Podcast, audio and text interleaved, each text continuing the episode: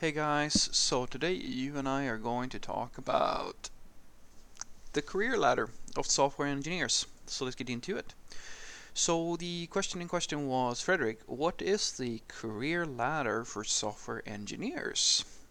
Well, the career ladder is going to look a little bit different. I would say that it's less of a la well, it is a ladder technically, but I, I like to think about it more as a tree.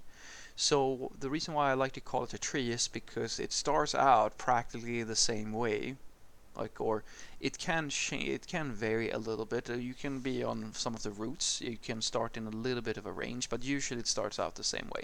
And then you move up the trunk of the tree which is a very linear like it's basically an elevator thing until you reach the top level or like where the branches start. And then it starts branching where you can go and become well this or that. And I'll touch on a few of these things and I'll give you some considerations for each of these uh, roles. So the first and foremost thing where practically everybody starts is that you have zero coding skills or you have very low coding skills. You're a tester or a college graduate or whatever. You're, you're something. You haven't really done this in a professional manner.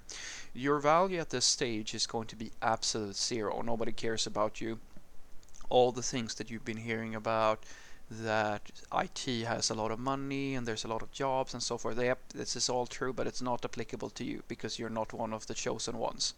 And in order to, for you to become one of the chosen ones, or the uh, if you want to become an anointed, you're gonna have to work, and you're gonna have to work hard. I promise you, you're gonna have to work hard. And on average, you're gonna have to invest a personal uh, well, you're going to have to invest in yourself for about one to five years statistically. That is how long it's going to take you to become a junior software developer. And that is, uh, it's very easy for you to verify my, my facts on that. Go to literally any job posting.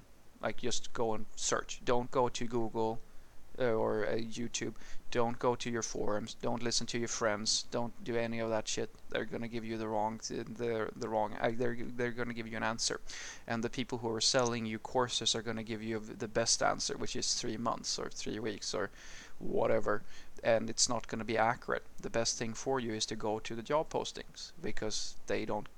They they they're not telling you. They're not trying to bullshit you. They're not trying to be nice. They're hiring people, and they're gonna list on average one to five years of work, prior work experience, which is the toughest part for you. So to start off with, that is the that's the first step of the ladder to get into the industry, to get an entry level job. And there's uh, not that uh, on average there's a, a, lot of companies, of course, like that's where the hype is, that higher juniors they hire junior software developers as long as you have work experience. But if you don't have any work experience that's going to be your first challenge.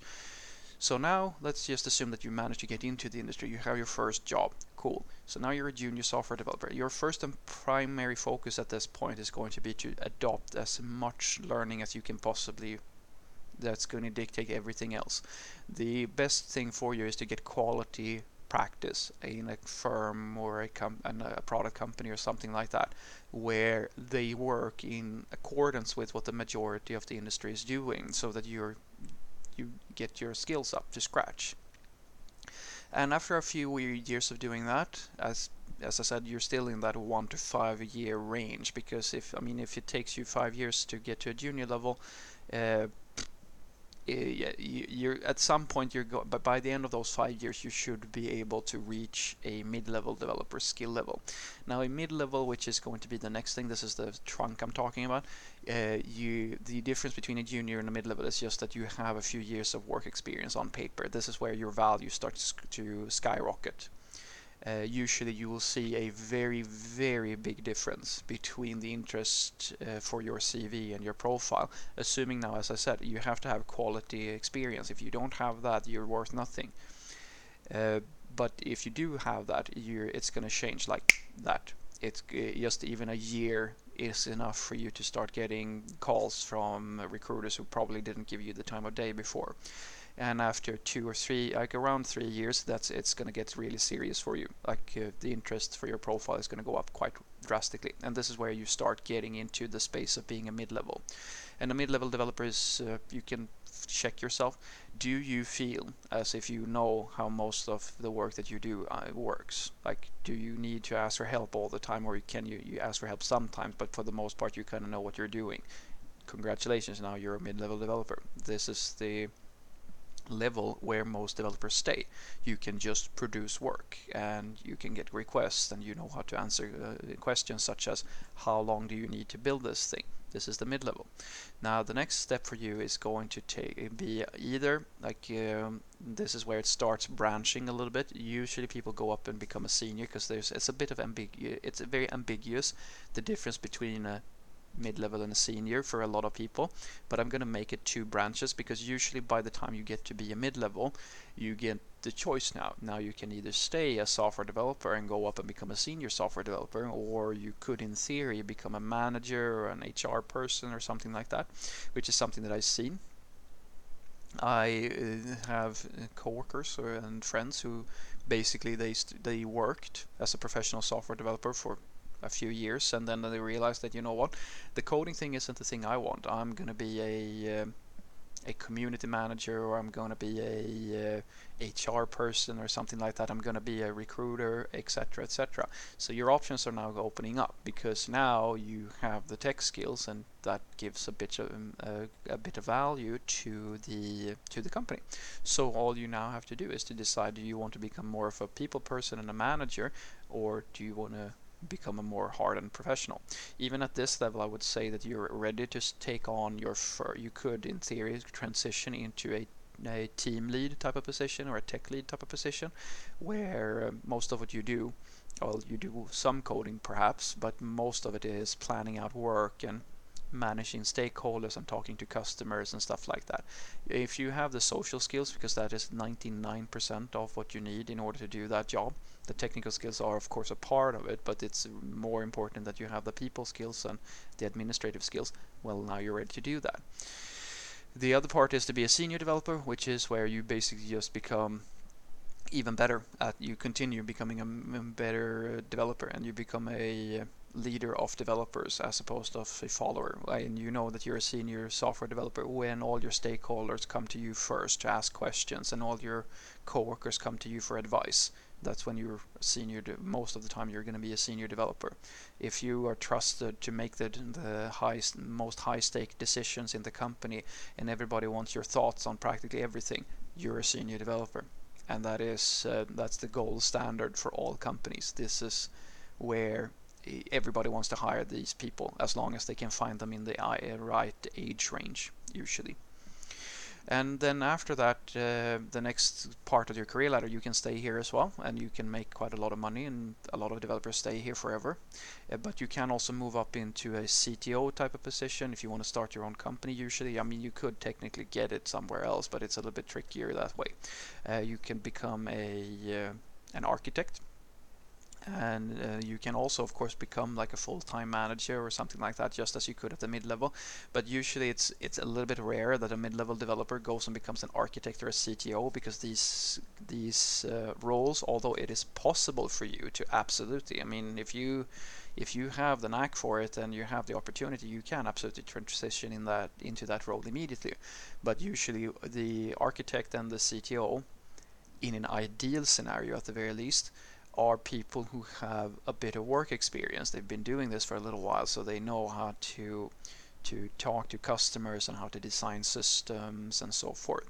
There's a bit of a difference between the architect and CTO. Like the CTO is much, much, much well, depending of course on the company now, because an architect's primary focus is usually around delivering on projects. A, a um, CTO is more business oriented and more company oriented. So a CTO might be someone who is much more engaged in the uh, in the discussions about the company itself, like how is your company doing, as opposed to a architect that is much more interested in discussions with stakeholders in within the company around system design, for example, or the it, it usually is that the CTO is the top level, and then you have the architect underneath, where the or the I mean they can of course collaborate and so forth, but the architect in many cases is much more about uh, uh, understanding how to uh, how to bring a vision to life, where the CTO is more about what's up ahead, like what's the next thing we're going to do, what's the direction of the company and vision in that way. And so if you reach these levels, uh, this is going to be the end of your career practically, or this is going to be the peak. If you can reach, a, you don't even have to want, you might not even want to go up to this level, but if you do get to that level, there's not really much more that you can do. If you're a CTO, you're basically running the entire company, and if you're an architect, you're as high up as you can be practically without actually running the company. And I mean, if you don't want to go that high, you can. All, there are other branches. You can go into specialist work, like when you're a senior or mid-level developer, you can become a machine learner, like a data scientist or something like that, and branch out. Or you can be uh, become a uh, uh, you can start your own company and become like an expert consultant. There's like tons of different paths that you can take, but these are the main ones usually. So what I want you to take away from this is that the average career ladder for a software engineer is going to be junior level, mid-level, senior level, architect, CTO, or like whatever. And like at that level, when you're at that level, you you can basically, in many cases, you can invent your own titles depending on what type of niche you're looking for. There are so many variants of what you could be doing. At that level, it's kind of blurry exactly what you do. You're you're a bit of everything at that point. An architect is one part an engineer usually, and one part a product manager, and a CTO is one part a a business developer and one part an engineer.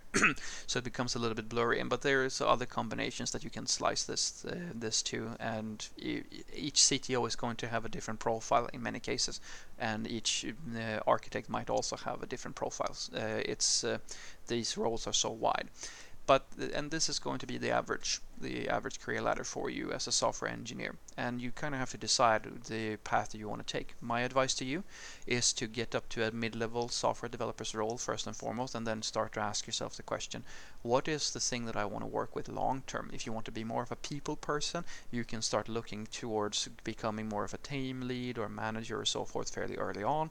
If you really love the tech you can stay in tech for quite some time but at some point if you want to get even higher those social skills are going to start to matter. Have a great day.